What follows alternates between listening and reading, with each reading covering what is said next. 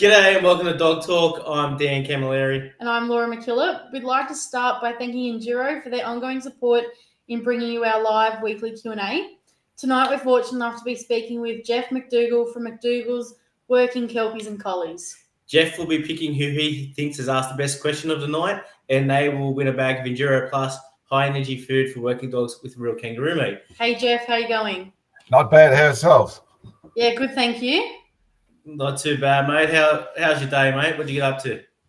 Yeah, just drafted a few stock this morning, and uh, yeah, we got a bit too wet for the rest of the day, but um, yeah, got got to start anyway. And wet and cold and windy, no doubt. Yep, yeah, real traditional winter. Um, good to have a wet one. That absolutely, mate. Do you want to tell us a little bit about yourself, where you're from, what you do? Yeah, I'm uh, I'm from Hay. Uh, we've um, we've been here since uh, 2009. Um, been livestock, uh, livestock business uh, with Nutrien. Uh, we uh, sell you know sheep, cattle, goats mainly. Um, we also um, yeah cover a fair area with uh, carry a few dogs with us as we go, and some places uh, want dogs, and some places don't want dogs, but they're always there when we need them.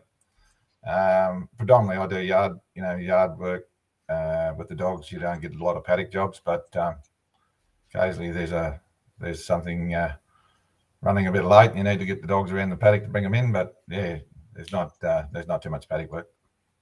And those jobs where you um they don't want dogs there, mate. How how those jobs blow out a bit, or how's that look? Um, no, we just some jobs, you know, you go to the you know, there's a lot of there's a lot of stock to draft, so you know, um, you know, the dogs get a fair workout. Then you um, you're always bringing them forward, and and um, you know, I'm I'm mainly on the draft gate, so it's pretty hard to uh, do anything but work one really from the yeah. from the front. But um, you can't keep an eye on the ones down the back. But yeah, if someone's helping me, I might get them on the draft and and uh, you know I can get a chance to work the dogs. Yeah. yeah. And did you grow up in Hay or? Um, no, I grew up in um, in North Queensland, uh, a place called Bluff Downs at um, Charters Towers on the Basalt River.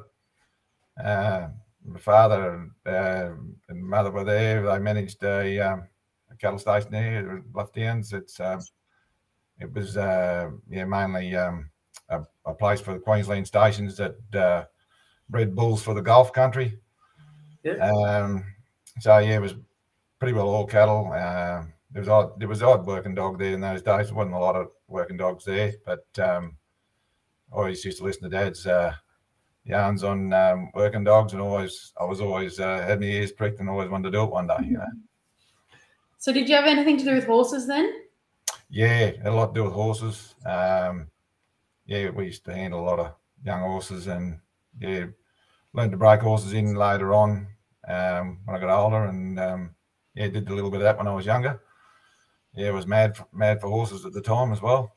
Yeah, right. So how how did how do you get down to Hay, mate?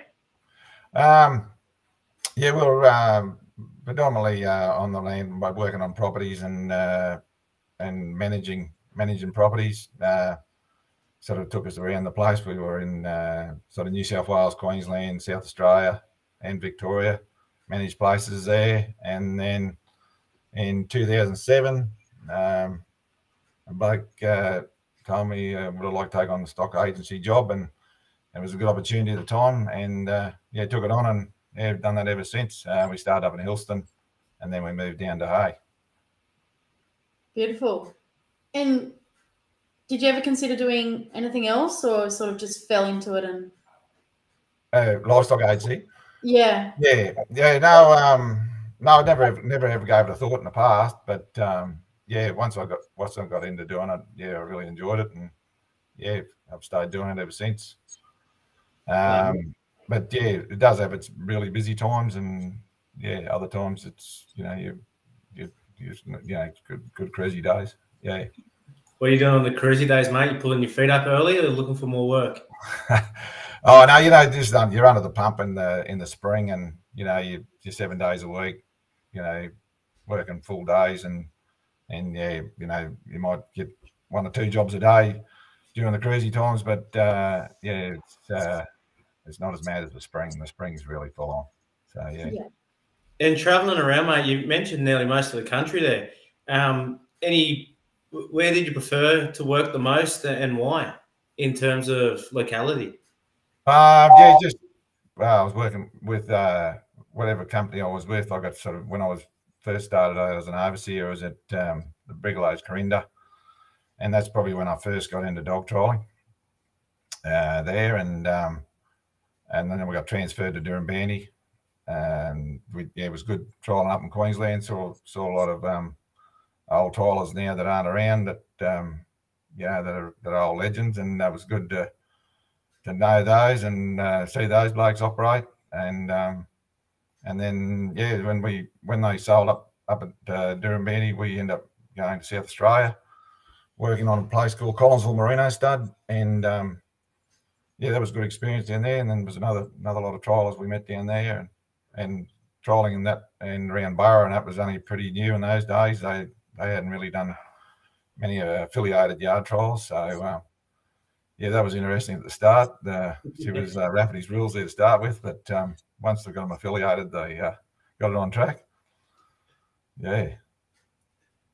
And do you see a difference in the way people work dogs at all those different places, or are they relatively the same, or big differences? Oh, there was a big, big difference in uh, in the in the early days. Like, um, um, you know, I started in '89, and their courses and everything were in sort of Nyngan and Cobar, Walgett, Warren, Dubbo.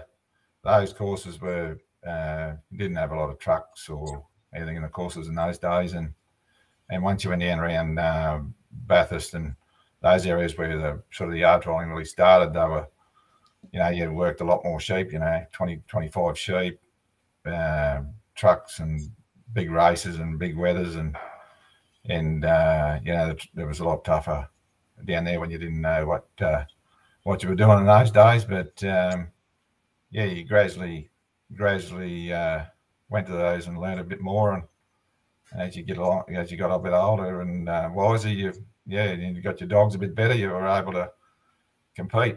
Yeah. And was there just well, when you started out, like as a young jackaroo and worked your way through, did you have someone that inspired you or someone you went, oh, I want to handle stock or, or dogs like that particular person? Oh yeah, once I um, once I started jackarooing and on the sheep place, you know, I got my first kelpie and and uh, and then there was you know the overseers and uh, that there at the time they they had good dogs and one of the blokes I was working with he had an exceptionally good dog and um, you know I was just keen to learn off those blokes and and uh, you know uh, there was a bit of a bit of a competition between the other jackaroos. You wanted you were trying to get your pups trained up as quick as you could to to get up there, but um, you know I soon realised I didn't have the right the right dog, and and uh, once I got in, uh, I met John White, who wasn't far away.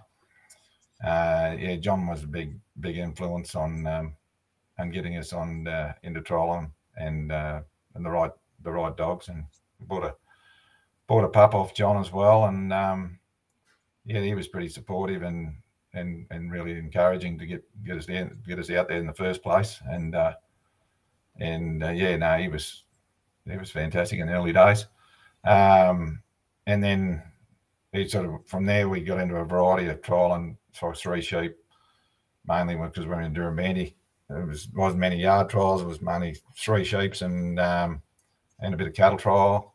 Uh, so that was good. Get exposed to all those those uh, disciplines, and um, and then from Dirranbandi there, we we weren't too far from the New England, so we got down there to go to all the New England blokes at the time.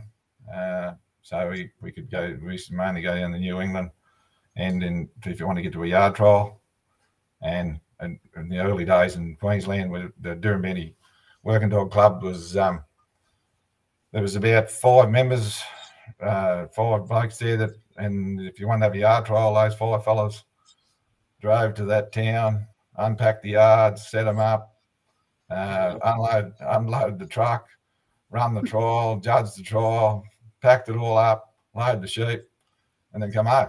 So it was it was pretty hard work um, just to run a trial. If someone someone wanted to set one up and run it for us, we uh, we we thought it was great. Goondiwindi was probably the only one that used to uh, do it themselves, and um, but yeah, the rest we we sort of had to go and set them up. Um, but yeah, then the three sheeps, uh, they were, you know, we always, uh, those courses were all been around for years. So those blokes, you know, had their own clubs. But uh, the the actual Queensland um, yard dog uh, club was really was really just a subcommittee of the of the Queensland three sheep because there just wasn't enough of us. Yeah, right. Yeah a pretty dedicated group of blokes there. Yeah, it was at the time. Yeah, no, they're all sort of retired. Those fellas now, and still keep in contact.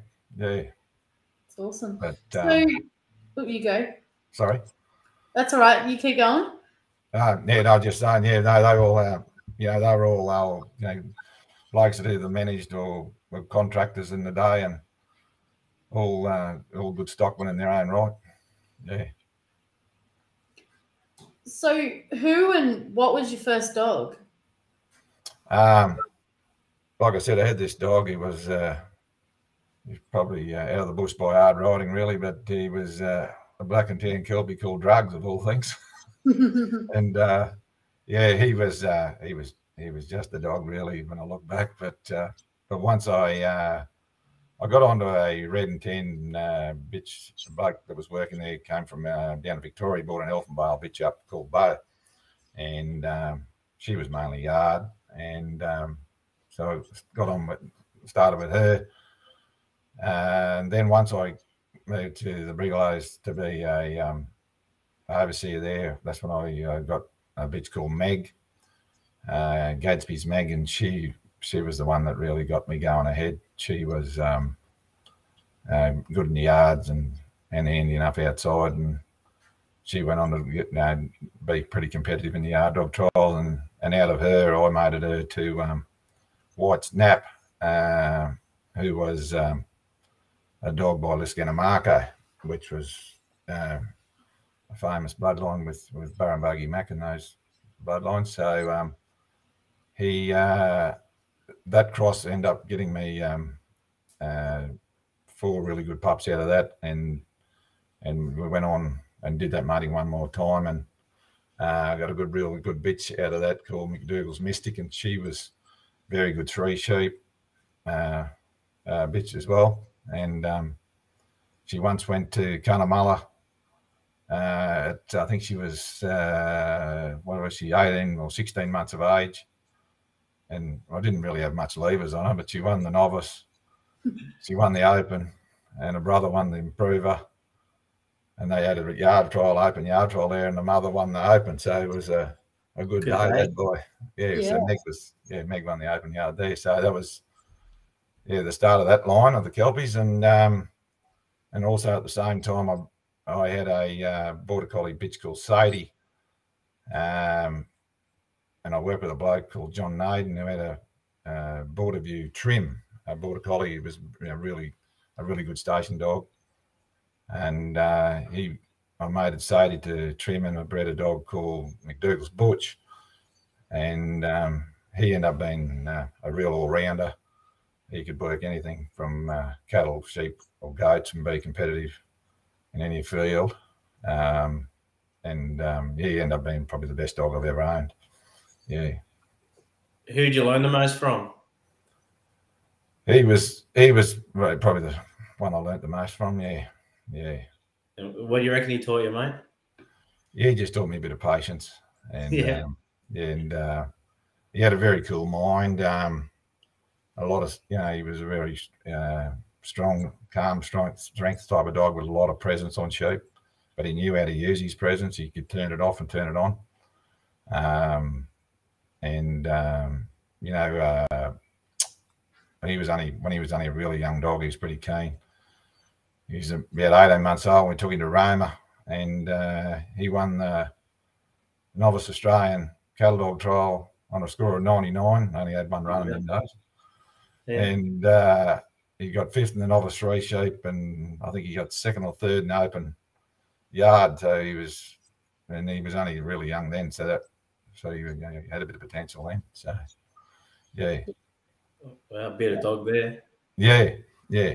So, um, but he he ended up uh, uh, going on to win, um, uh, you know, a fair few trials. He won a lot, you know, probably twenty two or so open trials and uh, yard dog trials. He's won. Oh, he won a couple of open cattle dog trials, and um, placed in a few. Novice, uh, he won a novice three sheep once, but um, yeah, that we never got to win an open three sheep with him. He was just a bit too much, too much present. You had to work it work out too wide. Yeah. Um, but uh, you know, he uh, yeah, he was he was New South Wales yard dog of the year '99 and 2000. So he was uh, he was a handy dog. Yeah, I bet, I bet you got out of it, got you out of a heap of shit at home or at work as well. yeah, yeah. No, he was he was uh, one of those dogs you could do any job with. Yeah. And do you have a particular type or style of dog that you prefer? Um, yeah, I've always um, just like a dog that's um, that that definitely got a head number one and go to the head, and uh, I like them to have um, a bit of effect on their sheep, and I don't mind if they're a you know a positive type dog that you know wants to wants to get come forward and take take the job on and, and cover and hold at the same time. Yeah. Beautiful. And what about you? The team you got around you these days. What what's in that? Oh yeah, well, we sort of uh, had about a ten year break in between, not from uh, trialing altogether. We only had a couple of dogs, and and my young fellow was right into his football at the time, so um, we only did a couple of local trials, and and the rest of the time was, was chasing sport. But um, when we bought our block out out of here at uh, on the irrigation area, we started to get back in and and uh, yeah, so we had Millie who was uh, the only dog we really had left in town, and we bred a couple of pups out of her before she passed away, and um, and uh, we ended up with Goldie, who um, who came to us. Uh, Herb Cooper had moved in the area, and um, he came to one of our training days there at, at Hay one day, and and I spotted her there working in in, in the uh, yard arena, and then uh, next training day, a month later, he came and said, uh, "I want to. I'm going to to sell this dog the other day, but uh, didn't want to pay the money." And I said, "Oh, how much do you want for her?" And uh, anyway, I couldn't get the money quick enough, and I bought her. And um, uh, yeah, and she's been yeah, she's been been a, been a good buy, and she's bred some pups already, and now they're starting to come through now, and uh, she's been successful since we've uh, owned her. And then we got another dog called uh, Ace, who's actually bred by a, a drover called Noel Ryan. And um, one of my clients had him as a pup, and uh, he said he didn't want him this this day, and said, "Do you want a pup?" And I said, "No, not really." And uh, anyway, uh, we were driving some cattle down the, down the laneway, and uh, these three calves were there, and he let him off, and he was only about four months old at the time, and he uh, he raced out and blocked these uh, four calves up, and I said, "What's wrong with this dog?" And he said, "Nothing. I just want to get rid of him." And I said, "Well, chuck him in the ute then." And uh, so Yeah.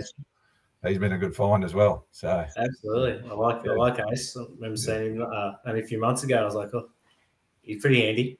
yeah, so yeah, so yeah, that's how we got into those two, and um, yeah, just got a younger team of um, oh, um, a border collie that Collie owns. We've we've called um, Spud with uh, Bianca Godson bred him, and um, yeah, he's starting to come on. And uh, got uh, two there by Rafa out of Millie, uh, Champ and uh, and Jaffa. They're uh, just had their first sort of six months of trolling. Yeah. Yeah. So they're only just starting out. And having a mixed camp, mate. What's what? What do you? What, what's the theory behind it? Like, is it just a preference on the dog, or is is there anything behind it? Or you just No, I've nothing. always- I've, I've always just liked uh, like both. You know, we just Yeah. have one. Usually have a collie uh, somewhere, but um, yeah. So that's all it is. Yeah, nah, nothing, nothing, uh, nothing racial about it. nah, I love it, mate. I love that you have a mixed camp. Nah, that's awesome. yeah. It's open minded, right? Yeah, yeah. And uh, on on that, and having a mixed camp, do you like a team of similar dogs, or do you like a bit of variety in your pack? Oh, look, I, no matter what, if you, if you try and get them as similar as you can, they, they've all got their weaknesses and strengths, you know. So it it always just seems to work out that way that you end up with a bit of a variety, really. Um, but you're you're trying to go for the, the golden trait of um, of your positivity and and um, and you know uh, strength and whatever. But um, uh, it just yeah, those sort of as long as they got the main traits, some of them some of them have got better cover than others, and some are some are uh, better in the paddock than others. But uh, yeah, try and just stick to those those traits that, that are going to work for you. So you've obviously worked cattle and sheep and trialed in both. Yep. What do you think makes a good sheep dog versus a good cattle dog, and then an all rounder? If you think that's possible. Oh yeah, um, yeah, like a, a good sheep dog. Um, like I said, those traits I was looking for before, um, and a, a, good, a good cattle dog like the butcher owned. I said, uh, like he to me, he was um, what I liked in a cattle dog. He was he was calm, cool under pressure, could hold out till the last minute before he had to bite something, and and uh, you know never barked or put cattle in a panic or anything like that. So that to me was a better cattle dog than uh, you, know you see. You know, I've been a lot of cattle trials where dogs over overbite their stock, and then you then you lose them, and they're overworked. You know, so uh, to me, a, a, dog that's with a cool mind and and you know can hold his ground and um, uh, only you know only bite if he needs to, and is you know can really bluff dogs with the, with his uh, mental strength, uh, bluff cattle with his mental strength is probably a better dog, you know. And, and do you believe there's many true all rounders around? Yeah, there's definitely some all rounders about. Definitely, yeah. Um, there's definitely a few about still. Yeah, for sure. Um, you know, you, you'll get you'll get um, like I said, for every uh, for everything you want, there's something turns up that you don't want. So, um, you know, like I said, that you know the dog's got a lot of presence. He's uh, he's he's good in the yards. He's probably too much for a three sheep because he can't work in close, and then you know you can be good at yard and cattle type of thing, but maybe too much too heavy for three sheep. You know, or, you know, the other way around, or if they can be really good at three sheep, get around the yards, and not strong enough for cattle. So it's it's hard to get it all right. But yeah, I, I, reckon I've only ever owned one one true all rounder. Yeah, yeah, yeah. And as a type of dog changed from what you look for now versus when you started? Not really. I've, I've probably um, probably like in the early days because we were up in Queensland, we were looking looking for those ones that worked outside a fair bit more than probably what I do now. Um, but I still don't mind those traits if they turn up. But uh, yeah, I probably had more that could work three sheep up there than what I have now. Yeah, I don't think I'd have too many now that could do it properly. Mm-hmm. Um, question here from Karen Higgins. Which do you think is better with sheep or cattle, the collie or the kelpie, and where does the Australian cattle dog fit in? Um, yeah, the Australian cattle dog uh, is is is pretty good if you got um, because they could take a knock a bit more than than your than your sheep dogs. Um, and if you've got cattle that are pretty pretty unruly, um, they can be handy handy to do that job. But if you want if you want dogs to cast, uh, yeah, well, you need your kelpie and your collie to do that. Um, collies are probably more dominant in the in the uh, cattle trialing arena, but the kelpies there's a fair few strains of kelpies that can hold their own too. Beautiful. We got that next one as well. A bit later. Yeah, he's on that one. Mm-hmm. Cool, mate. Um, feel. We talk about feel a lot. What What's your interpretation of feel? Feel. Oh yeah.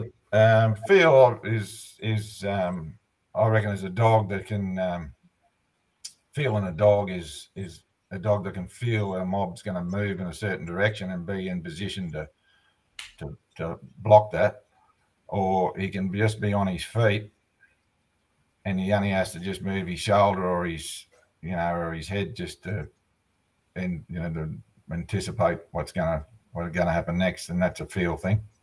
And and they don't they don't they usually have that they're right from the word go if they're um, if they're natural at it. Yeah. Do you think you can improve on a dog's feel through training or not really? no i think that's just natural yeah Yeah. yeah yeah it's, it's the same same with humans i think you know they got a feel for their stock or they don't Yeah. Yeah. Well answered. And with the increase in auctions over recent years, do you think that's good for the industry or not? And where do you see it going? Yeah, I feel uh, it's it's been a great thing for the, the dog industry. Um, it's certainly put a, a value on, on dogs and and you know the hard work everyone puts into them. The only uh, thing I can see from the outside is um, is that going forward, um, a lot of people now get a really good dog going, and uh, and they're selling them, and now we're starting to hear in the yard dog world oh, we're not getting many open dogs. And and I think that's a you know because of what's going on with the uh, the auction arena, uh, those young dogs aren't staying in the system in the yard dog trialing system, and um, and they're getting sold off. And and this is why we're getting these less less open dogs coming through. That's only my opinion, but um, it's it's definitely down the track. I don't think there's any reason to change rules because there's less open dogs coming through. I think, um, you know, if you want more open dogs, just let some better, your better novice dogs enter up, and you, know, Yeah. you can fill your opens that way. But um, yeah, Do you do you think because people are now moving those good dogs on, do you think that also sees more dogs coming through that maiden novice? yes, yeah, that's why you're seeing those bigger numbers. Yeah, Yeah. Yeah. And what about the quality of maiden novice dogs? Do you think that's Oh, I don't think that's changed any. Yeah. I think once you know, that's that's just that's the, the basic platform. Everyone's putting them in there to try them out, and then and then if they think they're worth a bit of money, they then they're going for sale. Yeah. Uh, questioning back to what we were talking before about an all rounder. Um, Nikki West has just sent through. Why do you think we put so much pressure to, um, to have a true all rounder rather than just having multiple dogs that are strong in certain areas? Oh, it just seems to be an ultimate goal of some people to have have the all rounders, and it's a, and it's a good concept, but um, sometimes you just got to be a realist and say, well, that's what they're good at, and and uh, we're not good at the other ones. So Yeah. yeah. um, oh, that's you know, that's my yeah a, a take on it. Yeah. Yeah, yeah. Right, absolutely, mate. And do you breed many pups? Yeah, sort of been one or two litters a year. Um, yeah, we just uh, just bred one this year and probably have another one soon, and that'll be yeah, that's about all we need to breed a year. And um, yeah, starting to, starting to get some pups that, that are what we what we're looking for. So, um, which is good.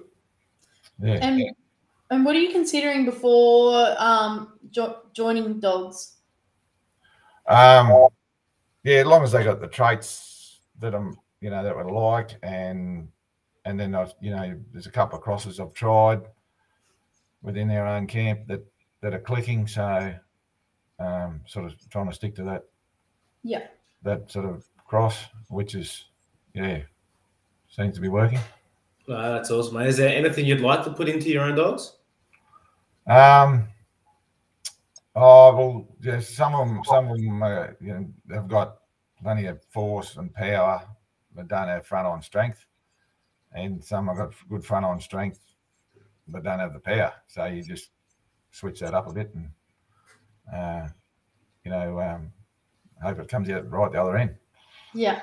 What do you mean there? Like the force and strength, but don't have the power? Like, you just you know, you know, some dogs are strong front on, but they they don't have that that raw power. You know, when you want the that that power to shift shift um, bigger mobs. You know. Yeah. Yeah, cool. And in your eyes, like what makes a good sire? And when you're looking at outside sires, what are you looking for trait wise? Um, what make, makes a good sire is is a sire that throws through to type two. He's to his he's genetically thrown more his way. He's a good sire. Um, you know, it's it's the traits you're chasing or whatever they're chasing. Um, that's a good sire. Some some good dogs, and I've had a good a good dog that couldn't throw anything, you know. But yeah. but you know that's a genetic thing we don't Yeah. understand. But um, that's a good sire, and a good dam's the same. That you know you can put anything over, and and she always has a good pup. So, um, but uh, yeah, same thing. If I'm looking for an outside sire, I'm always just looking for the same same traits we were talking about before. You know, Yeah. you know, Yeah. like heading ability. And do you believe that a, a bitch or a sire has uh, more of an influence over a litter than the other? Um, I, I, I, you know, I often see in a litter there'll be definitely some throw to the mother, some throw to the father, and some in between. Um, and but if you've got your traits pretty close, you know that it's not too far apart. Yeah. And are you looking for dogs with similar breeding or just traits you like? I, I'm I'm all for traits. Yeah. Yeah. Yeah. Yeah. And and why is that? Based Um, on traits rather than than bloodline. Yeah. I, I um, yeah, I've just always like like to play what's in front of me, not what's been in the past. Yeah. That, Yeah. That's a leading question because my next question was, what's your opinion on AI? Because I was, I was from what the way you're going there, I could tell like you like to see a dog and see what's going. So Yeah. where, where does AI fit in for Jeff McDougall? Oh, AI'd be like if you've uh, got a good, real good dog you think a lot of, and you've you've saved him up. It's uh, and it's it's been one of the better dogs you've had there. I, th- I think it's good to be able to pull that out of the tank and and use it later. But I, I haven't had that luxury yet. But um, um, AI wise, yeah, I I haven't seen a lot uh, lately that that have you know you see go around the circuit and say, well, that's an AI dog, and it's any better than what's been bred now. Um, Yeah. You know, you- so you wonder, wonder what's what why why that is, but yeah. And how do you go about picking a pup for yourself? And has that changed at all? No, I always like a I always like a dark eyed uh, pup, good temperament, and one that's always looking for you.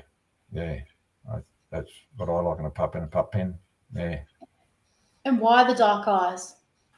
I always just had a thing for dark eyes. I just like, yeah, I Yeah. just think they get on with their stock better. Yeah.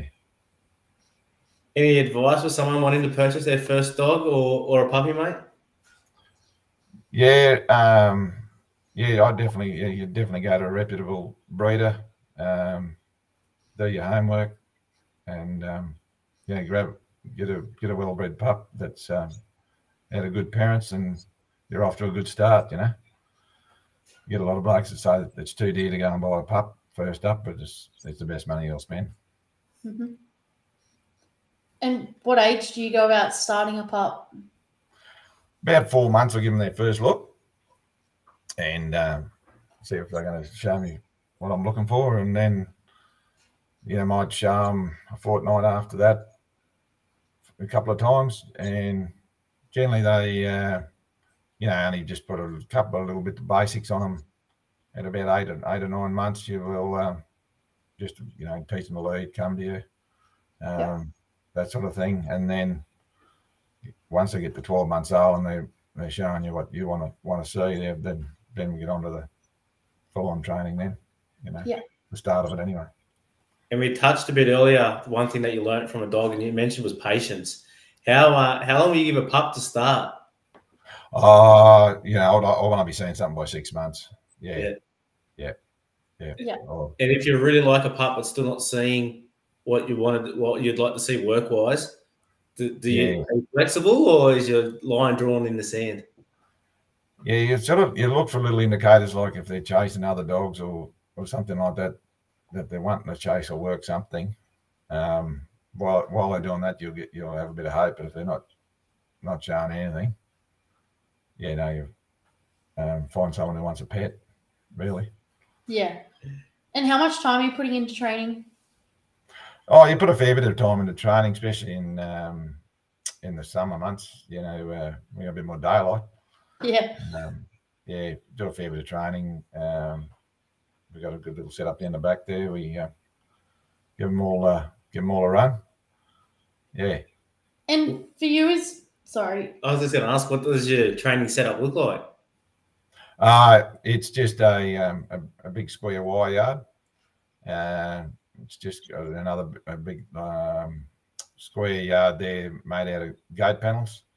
And then and then it's just got a couple of forces, of forces into the drench draft. And we've got a truck uh, made like a shearing stand to make it into a truck. And um, so you can give them all those disciplines before you before you trial them. Um, and a round pen, yeah, up, up one corner. So, so uh, yeah, tha- that's all we got. beautiful. Sounds like a good setup. And um, yeah, so that just whatever whatever needs doing, you you take them down and uh, Yeah, and work on those things that need to be worked on. definitely. And what age do you normally take your do- start taking your dogs to work, or is it a stage that they need to meet before you take them out with you? Um, for me, um, it's if I'm only doing a drafting job on my own, like I'm up the front, well, I'll take a more experienced dog. Um, but if I get the chance to, um, you know, to, to work on big big mobs, I'll take a few, few and give them give them all a run. Yeah, Um, especially you know you draft seven or eight thousand or something like that. It's uh, Yeah. fair bit of work. Yeah, mate. On, on those big those big jobs like that, do you prefer to work your dogs in a race or on the outside of a race? Oh, we're not. This is mainly drafting, really, what I do. So, um, but yeah, I do both. Teach them both, um, outside and inside. Um, big days, you'd rather be on the outside because it's uh, takes a fair bit out of a dog going back through them every day, every part of the day. So, um, yeah, treat them both, and they they pick it up pretty quick. Um, question here from Bob Holmgren, who is actually from overseas. Um, how do you encourage confidence and push in a dog? confidence and push. Uh, yeah, uh, for confidence, pups will be around that eight, nine months old. If they can sort of go for a, a low confidence sort of part. So I usually, you know, um, teach them to nip the, you know, the nose to um, to build their strength, know, build their uh, confidence front on, and then um, with the uh, if you want to teach them to, to, to bark and push is uh, you know just run a rope through a rail uh, so you can lead them, pull them back or let them forward, and um, encourage them to to bark and force and build their confidence up that way as well. Um, so, well, so so long as there's not a head looking at them, and um, yeah, so that those sort of two things that I do to build up their confidence. Yeah. So, No, no, no, go, go, go. I was just going to say, how do you go about putting a sit on your dogs? Yeah, I sit. Yeah, just on the rope for starters.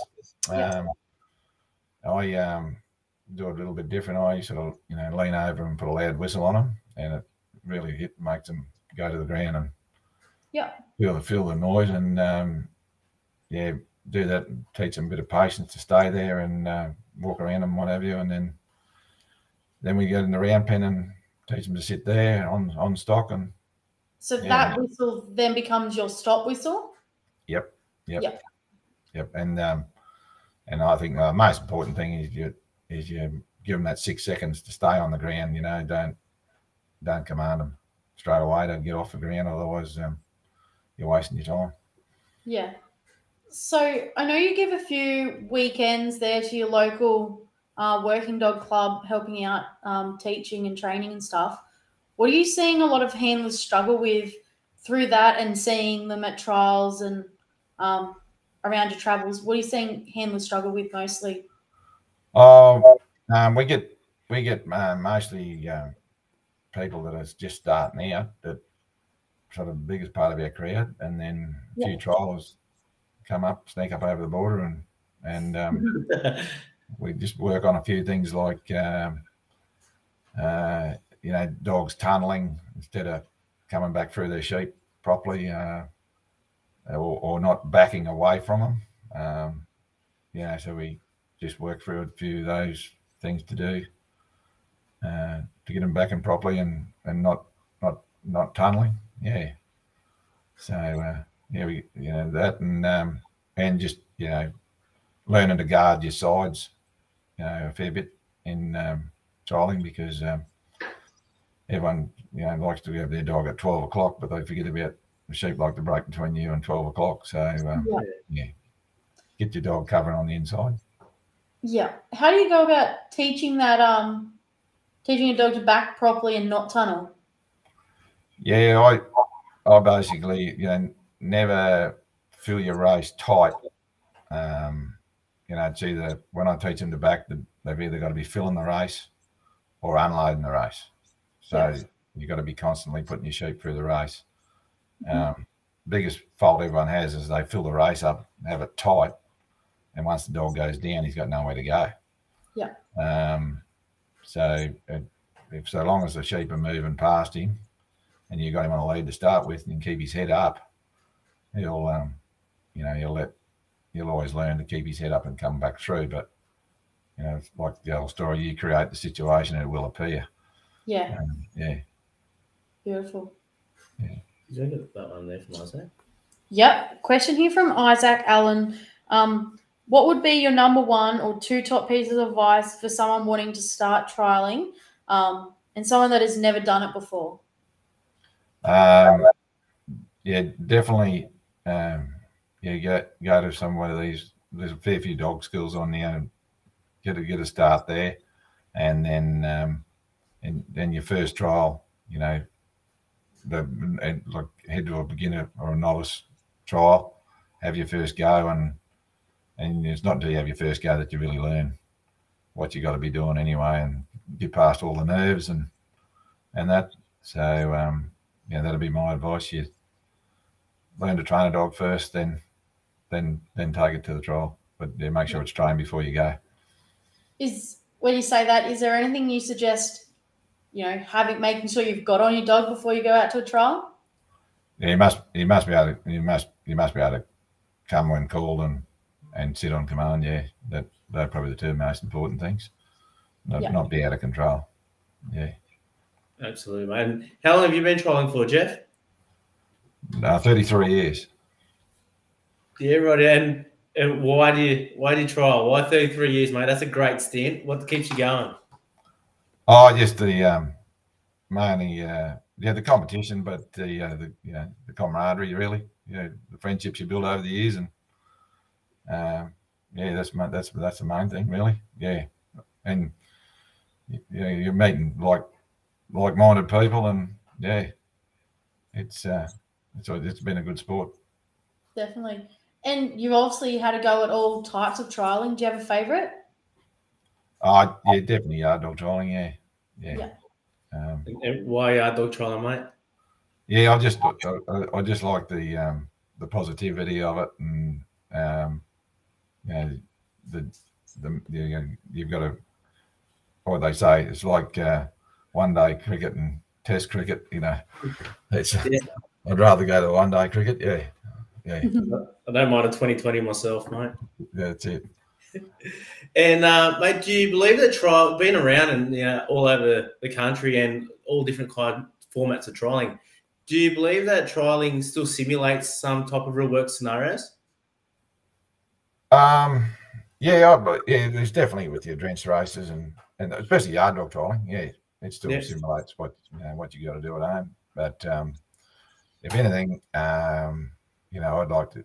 The old days when I started most trials, like I remember going to the New South Wales at Armidale, and there was 25 sheep in the novice and in the open. Yeah, right. So, yeah, so that you know that, that if you want to make it like home, just add more sheep. Yeah. Yeah. Definitely. Um, do you have a favourite trial? Not really. No, No, not really. Yeah. if you're right, sorry, go. go. No, no, just yeah, they're all they're all pretty well run these days, and yeah. How far are you prepared to travel for a trial these days, mate? Oh, for a championship, like Australian or state championship, I'm prepared to travel. Um, but yeah, we don't go too far for the, the rest. We might, you know, three or four hours. Yeah. Do you get nervous at all? And if so, how do you handle them? Yeah, we used to get really nervous in the early days. Um, but the only time I only get nervous these days is when I'm at the big ones. I get I get nervous on a couple of runs. Yeah, but um, Yeah. but the main, main thing is to handle your nerves. I think is get your get your thought process going. That as you get to an obstacle, start talking yourself through what you, you know what you got to do. Um, Yeah. You had to get, you know get in position. Which way I'm going to send the dog? Just that takes your mind off it. Yeah. You must have been nervous over the last couple of years, mate, because you've had some pretty good achievements there. Yeah, yeah. No, I managed to hold, hold my nerves those days. Yeah.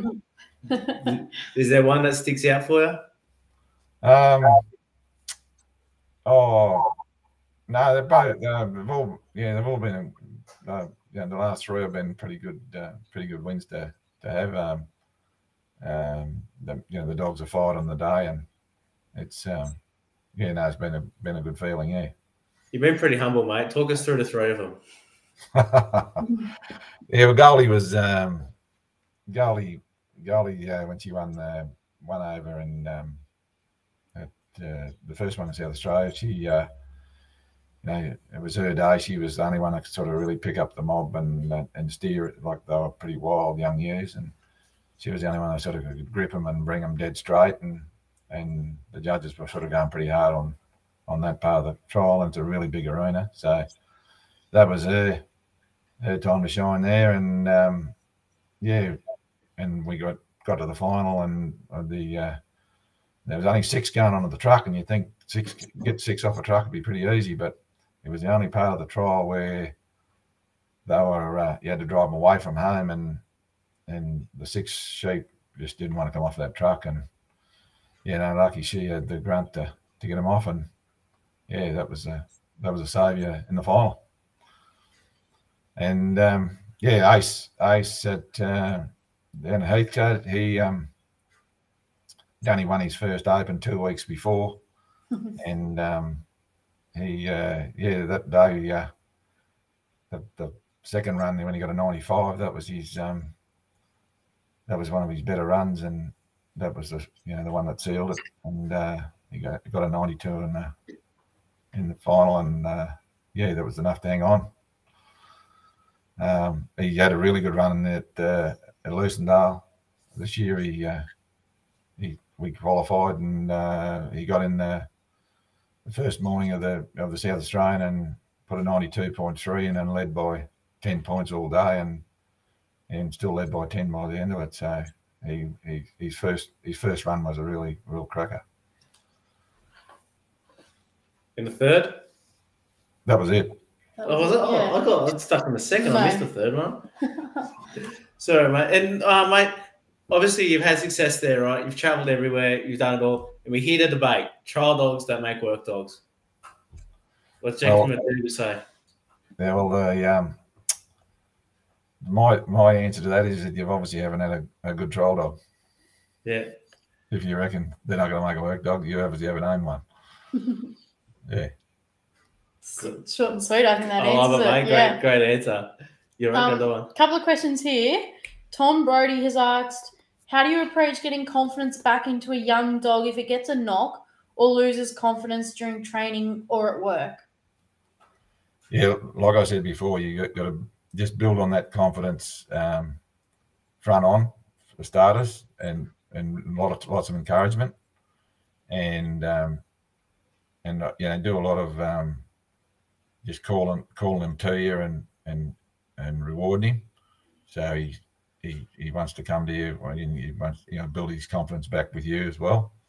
Um, and uh, just keep working on that until you'll, you'll gradually build up, yeah, build his confidence up. If if he's had it before, he'll it'll it'll come back to him. But he's got to get confidence in you as well. Yeah. Yeah. And then another question here from Daniel Pumper. Have you changed the way you handle stock from being up north to being in the southern country? Oh, because because I don't work on farm anymore. You know, I, I have because I just all I do is yard work. Yeah. Yeah. Yeah. Yep. And another question here from Dane West. What do you look for in a trial when reading your stock? I.e., do you look for a leader, etc.?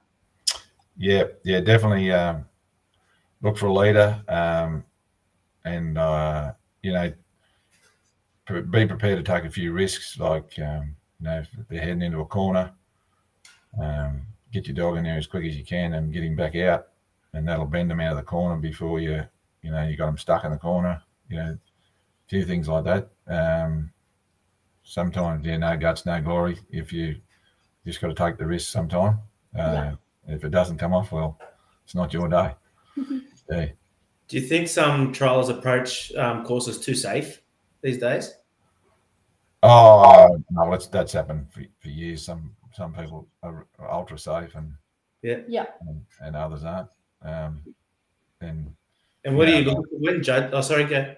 I'm going to say, well, one of the one of the most positive trialers I can remember is Michael Johnson and um, and also Steve Condell. He was very positive as well, and um, and those blokes uh, they just attacked it and and yeah, it, it would come off. You know, you had to you had to chase them.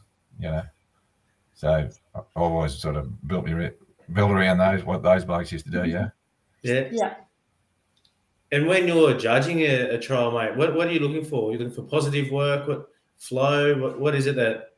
Yeah, yeah. Mainly, I'm looking for you know positive work, uh, flow. Um, you know, I like to shorten the clock.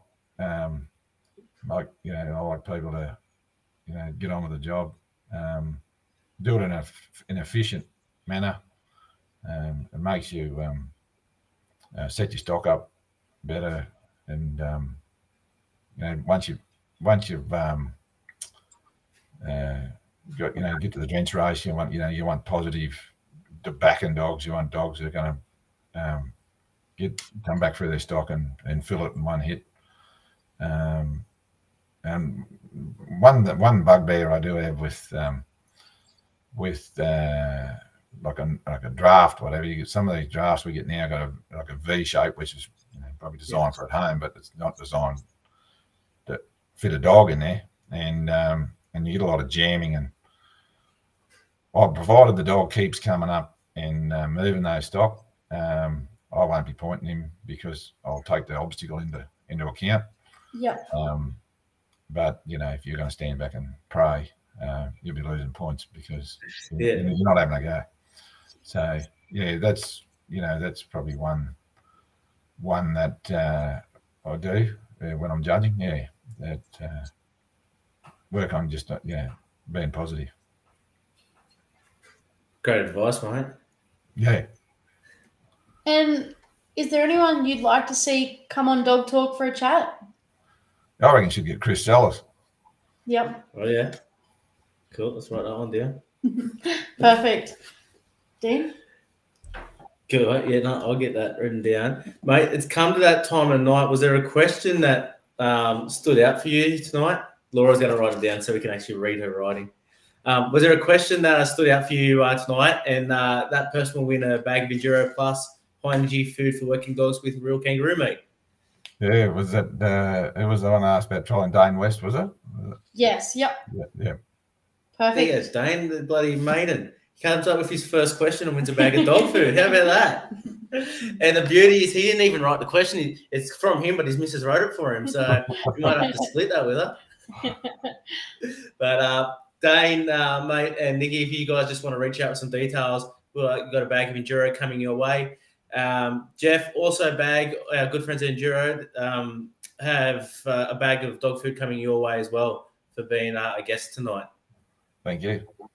Beautiful. No, thank Thank- you, mate. Thanks for jumping on tonight, Jeff. It's been a great chat, and all of our viewers and uh, listeners on the podcast. Thank you for listening. One but last you don't question. get away that easy.